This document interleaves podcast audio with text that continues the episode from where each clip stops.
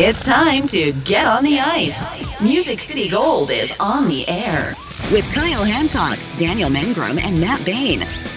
We are Smashville's best fan driven podcast, featuring news around the league, the Predators, and the occasional hot take or two. Part of the Penalty Box Radio Network, you're listening to Music City Gold.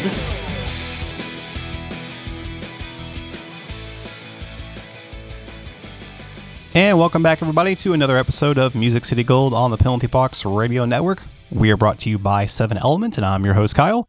Joining me, as always, is Daniel and Matt. Hello. Hey, guys. And boys, today, second day of December, it actually feels like winter. Yeah, no, it's freezing. Absolutely freezing outside. It's good hockey weather, though. Yeah, in fact, today I had to trade in the old trusty ball cap that I like to wear for a, a toboggan There or a is. or a toque, as you Canadians say, because it's it's quite cold out there, and that's how you keep yourself from getting sick. Right there, you got to trade in for the toboggan. Now, I'm curious, you have a lucky hat. Is that your lucky toboggan? Um, no, I have a can't wear it couple of toboggans. Yeah, you can't wear it backwards. It kind of stinks. So, But if it had a label on it, then you could wear it backwards. yeah, but uh, He also yeah, has a toboggan with a brim on it, yeah, I so wear he that can wear that backwards. And you have the little poof on the end of it, too. That's right, the little uh, little little poofy ball. I don't know what you call pom that. pom. See, when I've had a toboggan or a beanie, whatever you want to call it, um, I never could wear the poof on it. It had to be just a solid top to it. The only one that I have is a Preds one, and I quite enjoy that one because it kind of you know gives you that hockey feel. But yeah, outside that, my other toboggans are 100% normal. But it is absolutely freezing here, and of course, I went from Mexico to this coming right. back, so I'm just like I'm frozen all the time here. So Well, it was like when we went down to uh, Orlando a couple weeks ago. It was, you know, we start here in the car, we've got the heat on. And by the time we get down to Orlando, we've got the AC on. Just a 30 degree difference change. Yeah, it's it's pretty miserable in Florida almost all year. I I mean, it was actually okay, right? Like 80 degree temperature. For Yeah, you? it was- it was a good temperature. That's not bad. Yeah, Mexico was absolutely gorgeous. It was like 75, 76, 78. The lows were always right at 50 degrees. Then I got off the plane and it was automatically like 40 degrees, and I'm like, whoo. It was quite the, brisk. quite the shock there, but uh, it's good to be back. Had a good Thanksgiving too, so That being said, what is your favorite Thanksgiving dish? Like the one thing when you have Thanksgiving, you've got to have that dish. That's that's difficult for me. I, I love our deep fried turkey just because it's a staple here. It is absolutely the best thing ever. We marinate it, fry it in the peanut oil. Um, it, it's really difficult. The cranberry sauce this year was on point. Like I, I like my aunt's cranberry sauce. It's homemade. You're you're cringing, but Blake also, uh, a friend of ours, super picky eater, everything, freaked out. I've never seen him freak out over food this much. It was absolutely unreal. Um, but I gotta go with the mac and cheese, man. It's it's it's always there, and it's always so comforting. That is a classic. I will go with mac and cheese. That is the one dish. And, you know, best mac and cheese ever. I don't care who makes it, as long as it's got the cracker crust on top of it. Done. Sold. Mine has to be whatever it is that I made because I'm a bit of a germ freak, so I don't trust other people. You go to the family get togethers and you don't know quite about the uh, hygiene level of that weird uncle you have and what dish it was he made or what all he's touched. So I tend to stick to eating only what it is that uh, somebody, either me or my wife, made for Thanksgiving. That's me. So you didn't try any of uh, Chelsea's almond puffs the other day? Yeah, I missed out on that one, but uh, it's okay. Well, you know who's not having a good time right now over the Thanksgiving holiday? Who's that? NHL coaches, namely Mike Babcock and Bill Peters. That's right. There's been uh, it's probably the biggest hockey news in the last week as there's been some uh, coaching coaching staff turnover as uh, Mike Babcock gets canned, and then uh, shortly thereafter, Bill Peters gets canned a couple days afterwards as well. Uh, so I guess we'll probably go into that uh, here for a minute, guys. Um, it really was kind of interesting, the Babcock situation. It was kind of a string of events, really. It was like the dominoes kept falling. If you look at uh, Toronto, they're on like uh, don't remember exactly five game losing skid, maybe a six game losing skid, and then Fleury they're playing uh they're playing Fleury. He makes a huge save. And that's the domino effect. That's baby. the domino. So Fleury makes this huge save that makes Toronto lose. It was like the sixth game in a row or whatever. And Fleury's big save cost Toronto to lose, and that's what cost Mike Babcock to get fired. So then Mitch Marner comes out and kind of says, "Well, now that coach is gone, I can kind of sp- speak a little more freely." And he kind of comes out and uh, talking about Babcock's antics. And he mentions how when he was a rookie, Babcock made him make a list of the hardest working players on the team, 1 through 20, and had him release it uh, to the team. And uh, he ranked himself last at 20, but uh, pretty interesting. It didn't go over so well. So he's coming out talking about it. Elliotte Friedman actually reached out to Mike Babcock about the situation once that story broke, and he said that, you know, I was trying to focus on work ethic with Mitch, uh, focusing on role models, and it ended up not being a good idea. And he said he apologized at the time. And that situation led to kind of some more dominoes falling. And then once Mitch Marner spoke out about that situation, another former NHLer, Akim Aliu, uh, begin to speak out against Calgary's coach, Bill Peters, and uh, tells TSN and Frank Seravalli about a situation uh, where Bill Peters repeatedly uh, hurled racial slurs at Akim Aliu in front of him and uh, what he believed a particular incident of this happening that he says ruined his career before it started. And so that situation came out, and shortly thereafter, uh, Bill Peters was fired. Now, Akim Aliu is a former NHLer, so this situation happened about 10 years ago, I think it was. But once the story hit, uh, Bill Peters uh, got the hook pretty quick. Yeah, it's honestly been a whirlwind here in the past couple weeks here for these these coaches. And the crazy part is if you're looking at these two teams, obviously the Maple Leafs were struggling, a little bit of a skid. Uh, you, you kind of actually noticed that here recently. There's a lot of really good teams that are going through really bad slumps. The Preds being one of them. I mean, goodness, the Lightning, the Sharks started off bad this year, so it's very interesting the flip in the in the league this year. And I think some of these teams are going to recover, but honestly, you can just tell that the league is changing just a little bit to where some of these things, you know, they do matter, and obviously it was a big domino effect that affected two coaching positions and the Calgary position. Well, that's that's a little crazy because they're in the Western Conference Final last year. And what's even crazier is that Bill Peters' situation has reached out and touched multiple teams outside of Calgary. I mean, this whole situation with Akim Aliu happened when he was the AHL coach of Rock of Rockford, which is the Chicago Blackhawks team, and then he's also over here with uh, the Carolina Hurricanes and he had situations happen with a uh, Michal Jordan and a couple of people over there. And now it's also reached out to touch Ron Francis over in Seattle. So this one incident has just spread its tentacles out and just really just wrapped itself around the NHL as a whole, making people reevaluate the league and its response to things like this.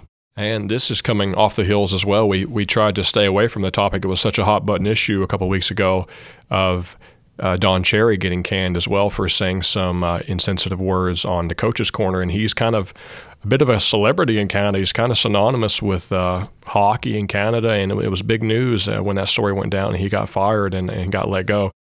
So this seems to be a couple situations that have happened back to back in the league, and that's kind of unfortunate to have to discuss these issues. But uh, it is the kind of situations we are facing in hockey currently. So. You know, I was listening to the uh, 31 Thoughts podcast on the way home today, actually, from work just kind of de-stress a little bit. And Friedman was talking about how it's possible now that because of these situations happened with uh, Babcock and Peters, that you could see a couple of changes happen in the NHL as a whole. One being that they may work something out with the Players Association, have a central spot where players can lodge complaints like this because you know they're seeing the consequences that have happened now because of this, and they may feel emboldened, so they give them a place to air those grievances. And another thing he said you might see change is that at the end of the season, they may have exit interviews with the players. So they ask them specifically about the coaches. So it's a topic that can go a lot of directions, and we have no idea where it's going to end up. Who knows from now? A month from now, we could be talking about something else. Even a week from now, after this podcast comes out, something else could happen. You never know in this day and age with the league now. Yeah, I'm a little surprised that the league actually doesn't have like a built-in like complaint line or you know you know like for me, if I'm thinking corporate minded, you know, like I, I, work in a big corporate environment, they have all those like hotlines and like the anonymous thing where you can submit something anyways. Uh, I, I don't know. It's just surprising that this hasn't happened more frequently or there isn't something in place already for players. So who knows? I'm sure the league will look with the Players Association, and I, I'm sure something should be put in place soon. Well, it's interesting that you said that because the Players Association actually said they wanted the players start coming to them directly for these types of things. But as people who do work in corporate jobs, everyone's tainted by the idea of, well, if I go talk to my boss or go talk to HR, it's just going to get literally swept under the rug. So now you see the impact that's happened because they're going directly to social media to tell their stories without being filtered. And swinging back around to Mike Babcock, yes, he was a good coach, but again, with everything that's happening, it'll be interesting to see going down the road, even possibly next year, with whatever coach ends up replacing um, Bill Peters, for example, because there's an interim head coach. I believe it's Jeff Warder now. It'll be interesting to see the style going forward. Will it go away from that really just hardcore style, get it done, do whatever, to more of a approach that listens to the players? But, you know, since then, it's pretty interesting. Since Babcock got let go, they've won three in a row after firing him. They now have won four out of five leading up to today. So they were on a six game skid, and now they've won four out of five. Honestly, maybe it was a change the team needed.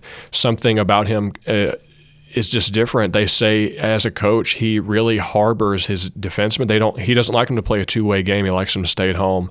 So I know they got Tyson Barrie in, in the offseason from Colorado and uh, he's averaged like 40 points a year, I think it was.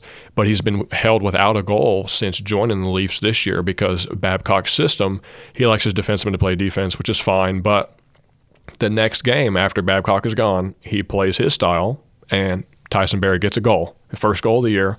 Then the next game gets another goal, and then the next game gets another goal. So that's three games he scores a goal his three games right after Babcock being fired. So it's pretty interesting that maybe he was kind of the linchpin. I don't know, something about his system just wasn't quite fitting. And I don't think anybody doubts that he's a great coach. But you you know you see coaches get shipped off all the time. something about a management style or maybe just a system style that doesn't mesh with the players or mesh with the system. And maybe you're seeing Toronto come out of their slump now that he's gone. And don't forget, this time last year, St. Louis fired Mike Yeo. It was on November 19th. I was just about to say that. And it's November 20th, the day after when Mike Babcock gets fired. And last year, once they let go of Mike Yeo, they were in last place in the league and they went on to rally to win the Stanley Cup. Yeah, Craig took over and he won 0.651% of their games the rest of the year. Isn't that crazy? And it was the first – first person to bring back a Stanley Cup in the St. Louis Blues history. Well, it's interesting you talk about that because a lot of people have been asking when is it going to be Lavi's turn to be let go because you know we just got out of that slump ourselves, and during that time, people asked him was he feeling the pressure, and at no point that he said he felt any pressure. I mean, as a head coach, you're obviously going to feel pressure when your team's losing that many games straight. We were in a bad streak there. So after that skid, you're you're looking at a nice rebound because they, they come back and they obviously regroup against the Blues. Home and home, they win both against the Central Division current standing champ, former Stanley Cup champion. So that's obviously a great rebound. That's huge swings that you're going to need in the end of the year. The Vegas game, kind of unfortunate. Whatever that game. They, they should have won that game. Yeah. Well, we get a point out of it. The next game, they beat Carolina. Again, uh, like, we are terrible against Carolina. Peter Mrazek somehow beats us every single time. But we and broke we finally, that curse. We finally broke the curse. So, like, it, this year, I've noticed there's a lot of good teams that are going streaking, like, as far as they'll get really hot, they'll get super cold, really hot, super cold. And I, I don't like that. I like consistency throughout the year. You know, like maybe lose a couple here every now and then, but you got to be consistent in this league, and it's going to be very interesting moving forward. So, uh, I, we'll we'll see. I think you can pretty much count out. Uh, I'd said they were going to win the Central Division banner again. I think you can count that out now because of how it's been so far. Well, it's it's interesting because if you look at it, they've only played 26 games and they got 28 points. They're fifth in the division right now as of today, Monday night. They are 11th in the conference and they are 21st in the league overall. And they got a record of 12, 10, and 4. That's not the team we're used to seeing, but that's the team that we have seen because, as I've said before, and as we've asked questions of people that have come on the show, this team seems to not to be able to find an identity for themselves.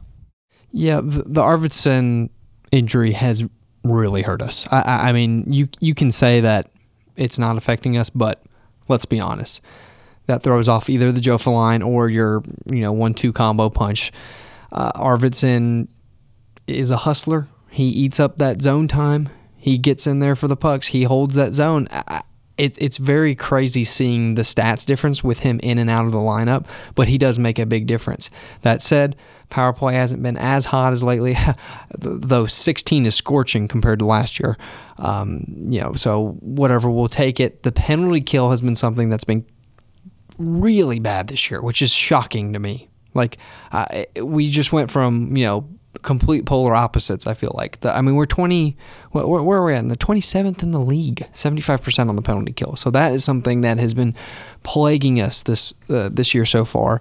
Um, now I will say this. I know like everyone's upset with their performance so far. And I'm sure, like, if you just take a step back, yes, this team is underperforming greatly. I mean, let's all agree on that right now. Yeah, on paper, this is a team that you're like, you should be just tearing people up left and right. Yeah, I mean, Matt even put them as number one in the Central Division. Don't think that's happening this year. You you you dug yourself a big hole. Now it's going to be hard to get back up there. I mean, the Blues last year, remember they they came storming back, but they only got in third. I mean, the key is making the playoffs, people. Let's let's just be honest. I, I would rather make the playoffs and get hot at the right time and get a Stanley Cup than hang a Central Division title banner. I, I mean, let, let's just be honest. But at the same time, I really think that if they don't start putting it together here in this next month, that the Central Division title is definitely out of reach. Um, but it, it is interesting because we're, we we've been really down on the Preds. But let's take a look around the league for just a second at some teams that you think are probably pretty good. So Toronto, for instance, they've actually played two more games than us, thirty points. We're only two points behind. San Jose Sharks, we're only three points behind, two games more at hand that they've played. So it, it, it's almost crazy. You ready for this one? This one is mind boggling to me as well. The Vegas Golden Knights have played 28 games and they only have 30 points.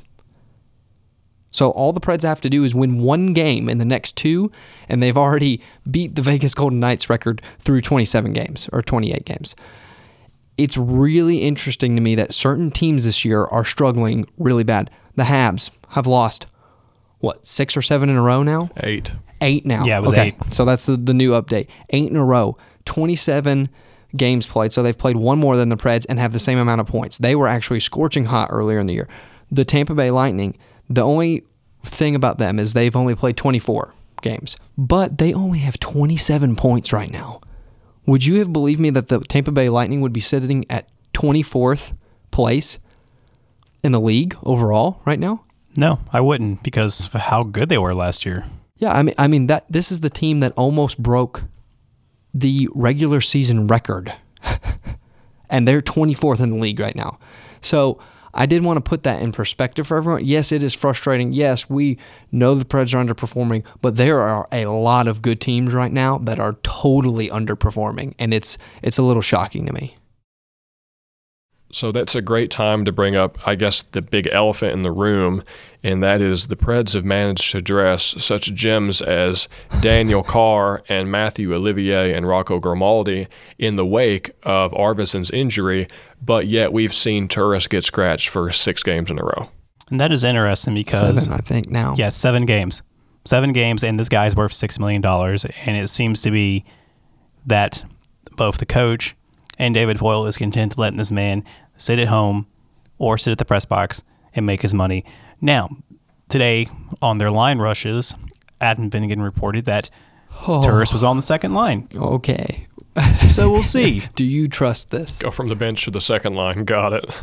In seven games, it's like, what did you do? Well, he so better bad? be well rested. That's all I got to say. But it, it's interesting. you said we brought Matthew Olivier and Daniel Carr. Like, to me, Matthew Olivier is basically another Austin Watson from the very first game, all I heard about was this guy was on the ice looking for fight, looking for fights with people. You're like, okay, whatever. And so far, he has got a total of 53 minutes of ice time in seven games, one and one point. And then Dan- right, and then Daniel Carr, who you were like, okay, Arvidsson gets hurt. This is perfect time to put your six million dollar forward back in the lineup. And they go, nope, we call up Daniel Carr who is interesting because he is tearing it up in Milwaukee. Like he is just he's like you're like look at this guy and you're going this guy should not be in the AHL. And then he gets up the NHL and he's non-existent. He's only had a shootout goal which was the over, which was the winner against St. Louis last Monday night. That's it. Watching the game on Saturday against Florida, I forgot he was even in the game.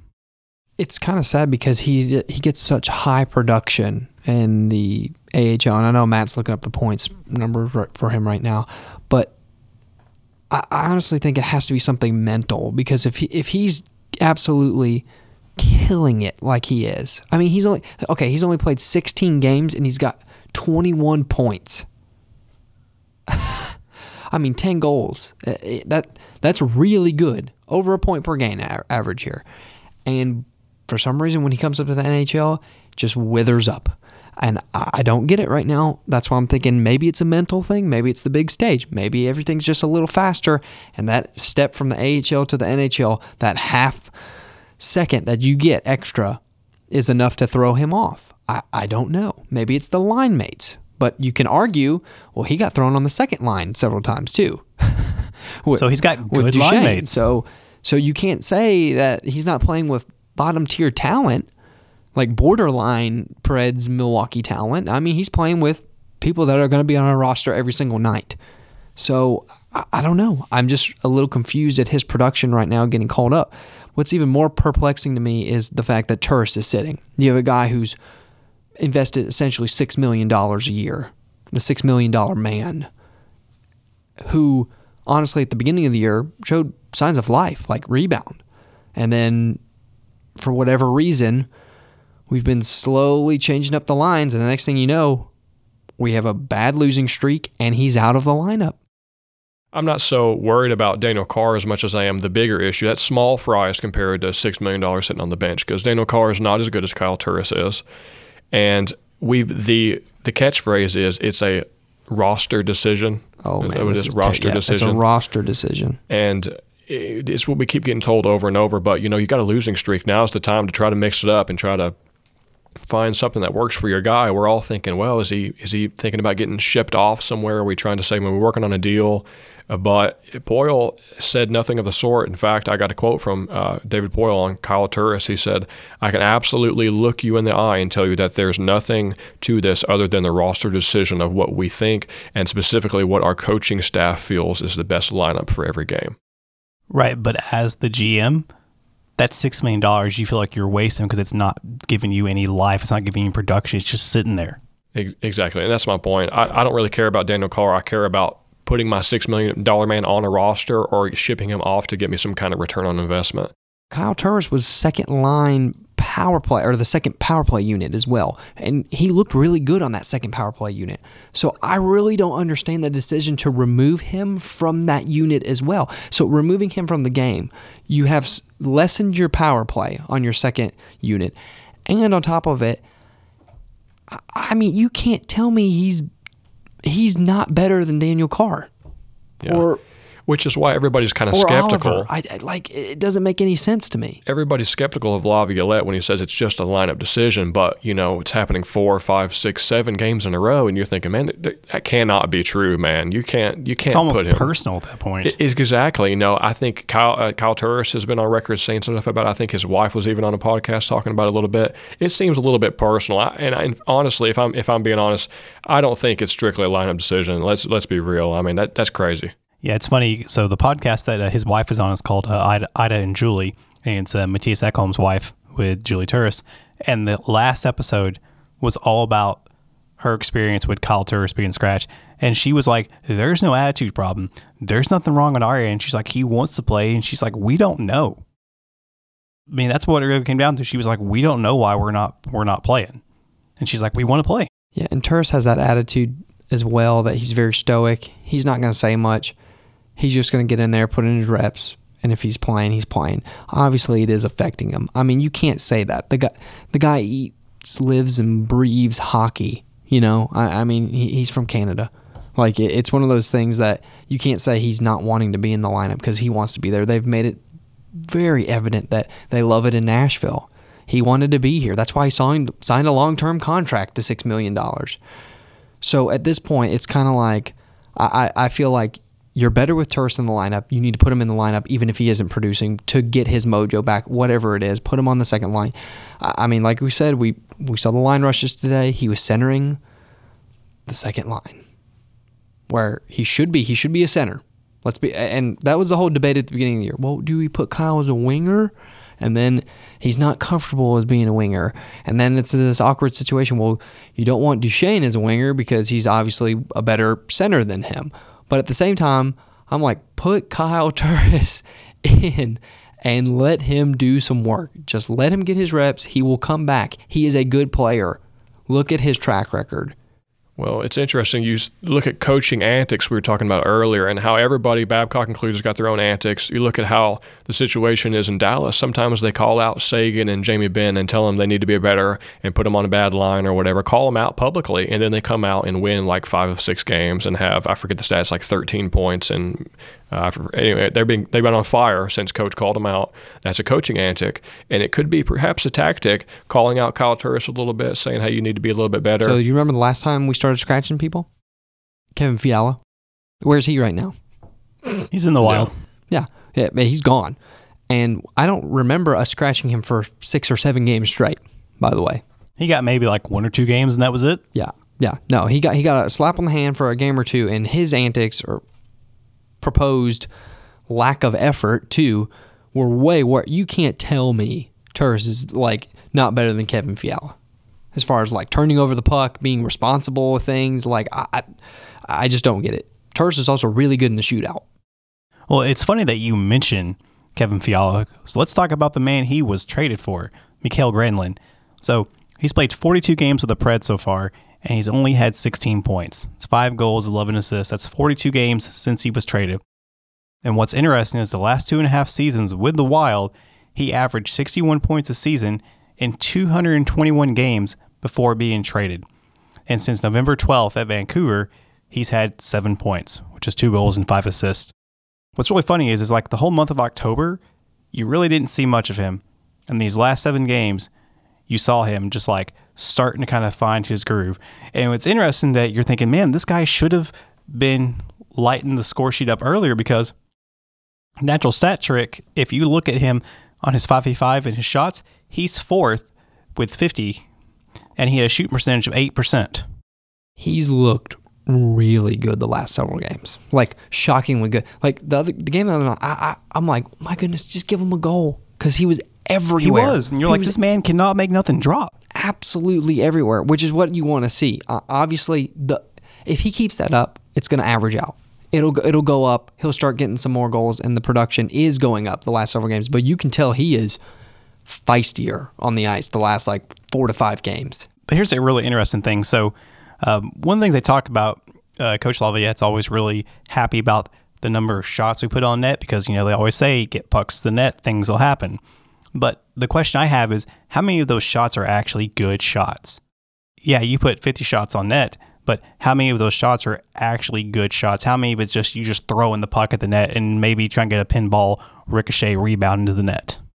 Well, well, let's take the last game against the Panthers that we lost. Forsberg had I don't even know how many shot attempts he had. He was all over the ice that game, but most of them weren't high danger. A lot of them were, were, were just trying to get the puck to the net, but he didn't have traffic. He didn't have, which I will credit them. The last several games that we got on our, you know, got our groove back. The Blues game, some of, you know, we started getting traffic to the net. We started pressuring, and I, I feel like we've kind of lost that during our our losing streak. So I'm looking for them to start that again and and start putting that pressure on around the net front. But like you said, if you don't have that traffic, it's not a high danger shot. I'm sorry, like you're you're basically shooting into a brick wall who can see you. You know. Yeah, was it always tell you, Matt, that nothing has a good shot on a goalie like shooting in the chest? That's right. Right in the right in the emblem. And you know, speaking of goalies, that's another bone we can pick here. I'm looking at the stats, and uh, your boy Pekka Rinne's got a 8.98 save percentage, and Saros isn't faring too much better with a 8.91 save percentage. To be fair, Saros never has a really good October, and it seems to be November is kind of where he starts to pick up. I.e., he basically came in for three games and got three wins, which was awesome. But he had to do that because Rinne was pulled in three of his four starts. Except Rinne has the most shutouts in the league. And has also been pulled the most, probably. It's it's So weird. what- it's so like what it's, is it? It's streaky. He's he either he's got the most shutouts in the league, Or he's got the is most it the team too. playing in front of him? Some of it is goaltending. You can't blame Yeah, the team of, for some everything. Of, some of it is goaltending. I'll get. There was one game in particular that was absolutely terrible, but I'm just saying during that terrible losing streak where we got trounced about two times, do you think all those were his fault? I, I, I don't know. It's just weird because he comes back and then he also gets a shutout, But, and yeah, then he also at comes the same time he's posting a point .9, which is about league average right now. Like he he's not putting up terrible numbers. I feel like coming back and getting the shutout was a good statement because it was against Carolina, a team you guys generally lose to, and that's after Peck had been pulled a lot. Come out and get a shutout. That's a pretty big statement right there. And I think for a guy who's kind of aging like that, some people are speculating, well, is Rinne's absence, so to speak, is this? Are you starting to see the transition of it becoming Juuse Saros's crease? And I don't know if I'm going to go that far, but I think Pekka Rinne coming back with that shutout is, is making the statement, hey, I'm here to stay, and, and that's just incredible. One thing I always said was that yes, we always know Saros is the heir apparent. Everyone knows unless something just like awful happens, that net is going to be Saros's for the foreseeable seven, eight years future down the road. But I always wanted to see Rinne and Saros do more of a tandem. I know we said coming into the season they might do a 70 30 tandem, and I want to see more of like a 60 40 tandem. And I really like seeing Saros, you know, come in for Rinne when he had those just terrible starts where he got pulled due due to either bad goaltending or the team not playing well in front of him, and they he gets pulled to send a message to the team. And uh, to correct myself earlier, Saros had two wins and then a overtime loss, but still got a point out of it. But I love seeing the response of Rinne when he came back because I felt like one, he had gotten some rest, he'd gotten some good practice in, got his confidence back, and you know he was he was happy. He felt good. And let's be honest, Saros was terrible at the beginning of the year where the team wasn't doing enough to get his wins. But then all of a sudden, here in the last five to six games in particular, they started giving Saros the nod, and he was averaging like under, it was two and under, by the way, uh, goals against in his last like five or six games until the Florida game. And ironically enough, he still lost one of those. I think it was one against the Coyotes where we couldn't score a goal, which we can never win against the Look, Coyotes. yeah, yeah, But- we suck against Coyotes I'm always. just saying it, it it's it's interesting how streaky the team has been this year because like you're you're seeing these flashes of like wow like he's really good and then you know it, you still can't get that consistency that we're looking for. Is it safe to say though this team is mediocre? That they're just an average team? No, you look at you look at the lineup and you can tell that this is not a mediocre team. Look at the Lightning. Look, It's they're the- just underperforming. Yes, yes. The the Lightning are 24th in the league. Would you look at the Lightning's lineup and tell me that that uh, they're mediocre? No. It's a valid question though. I mean, because yeah, because they both teams, Lightning and the Preds, look good on paper, but you know, paper's one thing, results are another. Yeah, and that's why I think that goes back to my point earlier, where you have several teams like the Lightning, the the Habs, the Preds, the the Flames. Even despite the firing, once again, Western Conference Final last year. They were in the Western Conference Final. Uh, the Knights, who'd have thought that with Stone, the Stone acquisition? You got Fleury in goal. I, I mean, that doesn't even make any sense to me. Why they're struggling? So I, feel like there are several good teams that just haven't got it quite dialed in yet. Once they do, though, watch out. It's going to get heated real quick. I, I mean, if you're looking at the standings too, even just in the Central Division, uh, the the Preds are basically what here? They're five points from third place with a game on hand against Winnipeg. So little little win streak here, and you're right back in it. Oh, yeah, it- definitely. It's just one of those things that I, I think the good teams, you got to give them through December. Now, if they start, if they keep struggling through December, oh, watch out. That you think you think the two firings were enough? The Preds could could have an opening. The Lightning could have an like. If you start seeing the teams that should be winning by the end of December, come Christmas, and they're still at 24th, 25th in the league and lower, get ready. Well, another one of those teams that are kind of so-so average is uh, division rival Chicago Blackhawks. And I don't know if you guys saw this interesting quote from uh, their goalie Robin Lehner the other day, where he was uh, talking about shootouts. Uh, he, I'll kind of paraphrase his quote, but he basically goes on to say in a post-game interview that he was uh, 96 to 98 save percentage over three, four, five, six games, and then they lose two games in a shootout, and all of a sudden I was the worst person in the world because of the shootout. But a bad goalie can win in a shootout, and he's the hero of the world. That's because it's a fan game. It's frustrating because I'm just not good at it. People think it's mental. It's not mental. Do you think I care? Uh, the shootout goes against every weakness that I have and takes away from every strength that I have. So that's pretty interesting. As a goalie, he went on to uh, basically proposition extending the three on three overtime for 10 minutes and kind of trying to do away with the shootout. Well, it's interesting you talk about that because I am not a fan of the shootout either. I think it really is just a overblown skills competition to win a hockey game that they basically want to get done with. I would prefer to have it that it goes to the playoff rules where it's 5v5 overtime or even 3v3 overtime and you play until somebody wins.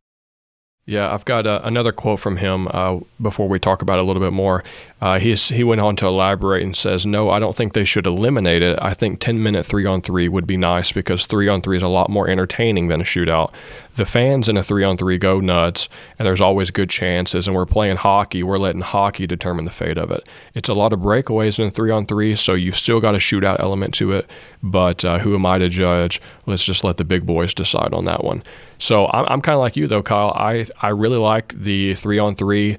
Uh, fans have loved it. I love the idea of extending it because I'm I'm kind of with Lehner on this one. I don't like letting it boil down to a skills competition. Uh, when it's all said and done, Lehner's lost 22 of 30 shootouts. I, it's just not his bread and butter, really.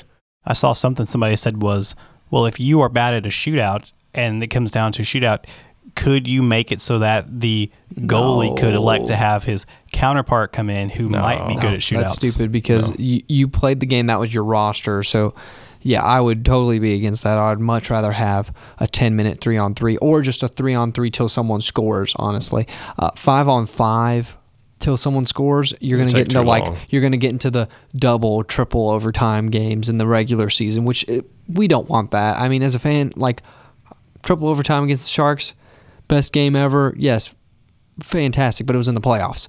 Like I'm not going to be able to sit there every single game and go through that long uh, of an OT. So, yes, for me, I would prefer three on three if they did go away from the shootout. I wouldn't be opposed to it. Um, maybe start with the 10 minutes and see where that goes. Because, I mean, honestly, usually by five minutes, most games have been settled on three on three. If you go 10 minutes three on three and they haven't scored a goal, either team, then you just need to go to a shootout. I mean, like, they're probably pretty gassed at this point because you've been you've been working pretty hard. A lot of space, lots of movement, tons of speed. It's more exciting, and you know when they kind of when they trialed it, when they brought in three v three, it was to shorten the game up a bit, and it turned out to be quite a big success. And I think fans would, would we like it so much, we want to see more of it. And I even saw a couple people asking the question, uh, should we bring back ties in the game? Back in the day, uh, there was ties, there was no winners. No, But we don't hold hands in the sunset, Matt. That's right. Uh, nobody wants to see that from a fan perspective. Of like, who wants to watch two hours of a game and then nobody win? But their counter argument was that every point is crucial, and people hate how the point gets thrown around there at the end of the game, based in in the OT. So that was their counterpoint. That if it's so crucial, then why are we just throwing it away like Well, that? my counterpoint is you're getting a point because you went to overtime. You're already splitting the points, so you the uh, the the loser still gets a point. It's not like they get zero. If, if they got zero, then I could totally see their argument. But you're still getting a point for making it to overtime. Well, if the points are that important, get rid of the two point win, make it a three point win. That way you're really working for that.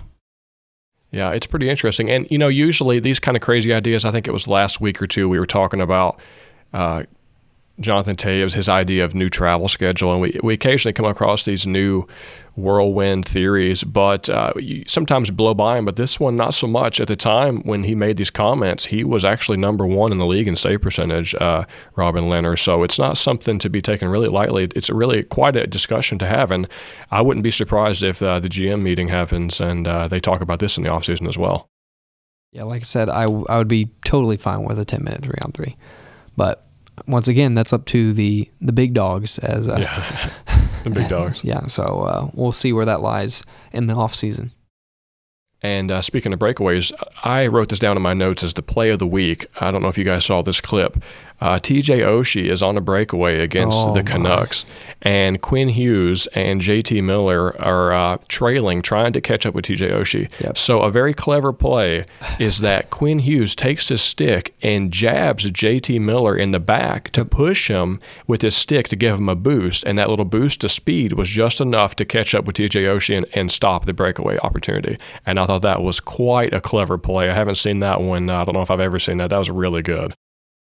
I'm sure there were some questions of the legality of that. Yeah, I was I was seeing that play and I was like, wow, that was a really creative move. I, I, I've seen people attempt it, but it usually doesn't work because the player in front has to be aware that you're going to do it. Because if not, it literally like puts them off balance and they fall, and then well, then it's a true uh, one on goalie situation. But yeah, that's the first time I've actually seen one successfully done. Like, and it was great to watch. I mean, it was just it looked so much fun. Like he just pushed him and gave him a little energy boost. It was like hitting the nos in a in a video game. It makes you wonder if they've practiced that. I I mean, maybe. I mean, if you if you're, I I don't know. I, I mean that that was just so spontaneous. I don't know if you you do practice that, but This is one of those good old hockey it, plays. it worked. Okay, and it was it was really fun to watch. So So, Matt, as we get ready to close the episode up, do you have any sort of news we may have missed earlier? A couple things I'll mention here is that uh, sneakily the New York Islanders have set a franchise record 17 game point streak. They went 15 1 and 1 since October 12th, uh, and they're smoking hot. 17 games. I think it was a 16 game win streak. Is freaking incredible, man. They're on fire. And uh, another personal favorite of mine over the week is that the Columbus Blue Jackets social media feed dropped some shade on the Pittsburgh Penguins Oh, when uh, they suggest that this is how the Pittsburgh Penguins uh, play Tetris, and it shows a little GIF, and all you see is a Tetris pieces falling down, and all they're dropping is L's, nothing but L's, and uh, that was that was great. I do like the uh, Columbus social media. They are, to me, the epitome of what every NHL team social media should aspire to be.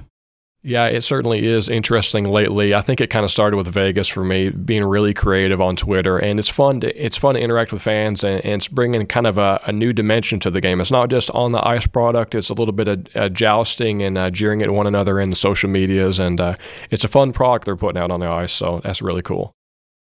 And as far as stats are concerned, I'll have to say that my boy Darcy Kuemper from Arizona is leading the league in save percentage and goals against. So uh, don't sleep on the Coyotes this year.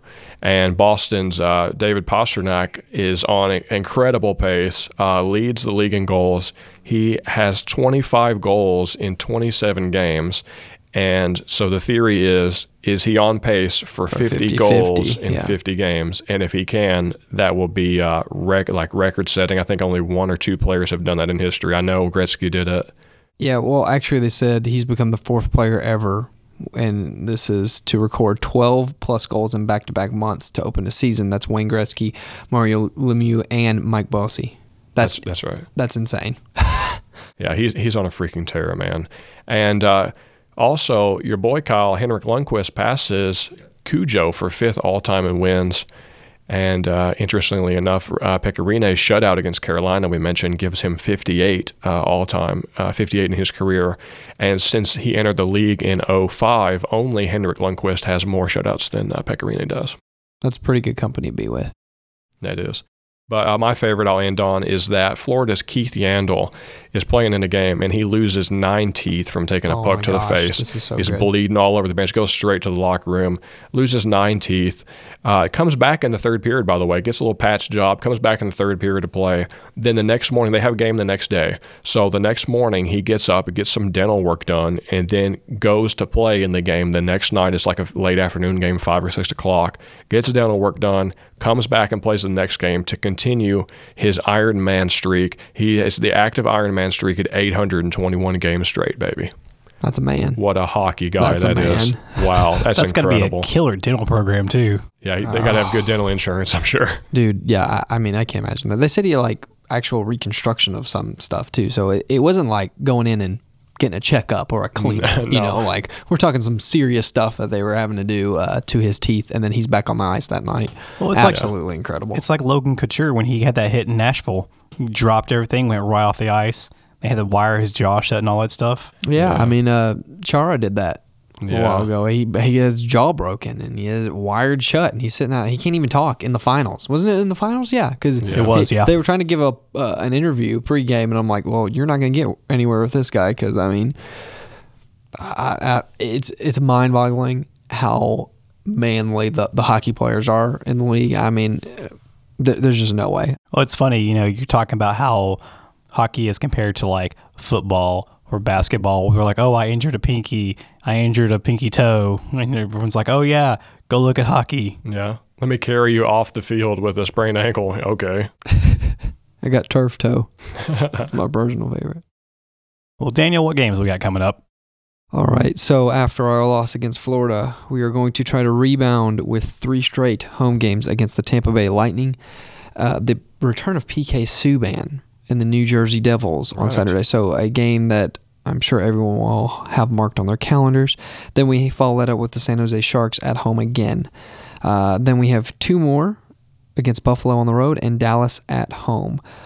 And by then, we should be recording, and it will be on a Monday night. And it looks like uh, it'll probably be against the New York Rangers in New York. I think it's also start back to back, isn't it? Yeah, the new, the Islanders will be on that Tuesday as well. So we'll see. We we have a couple back to backs in the schedule. Obviously, we just got through the Carolina Florida one, split those. So uh, we'll, we'll see about the the New York swing here in about two weeks. Well, maybe Barry Trotz will be nice to us and let us get that W. I don't know. As Matt said, they're on a tear right now. So right. only hotter teams would be the Boston Bruins and the Washington Capitals. And don't forget the Flyers. They're up on that list too right now, being pretty hot. I think they're like sixth in the league. Yeah, they're currently sixth, 27 games played at 35 points. But man, Boston, 27 games, 43 points. They're killing it right now. Well, maybe in two weeks when we talk again, we will have much happier news and the Preds will be actually in a playoff position. But guys, thank you so much for tuning into the show today. This has been Music City Gold, and we're on the Penalty Box Radio Network. You can find us on our own iTunes at Music City Gold or on the Penalty Box Radio feed under Penalty Box Radio and iTunes there. Until next time, we'll see you on the ice. You've been listening to Music City Gold on the Penalty Box Radio Network. We'd love to interact with you on Twitter. The show can be found at Music City Gold.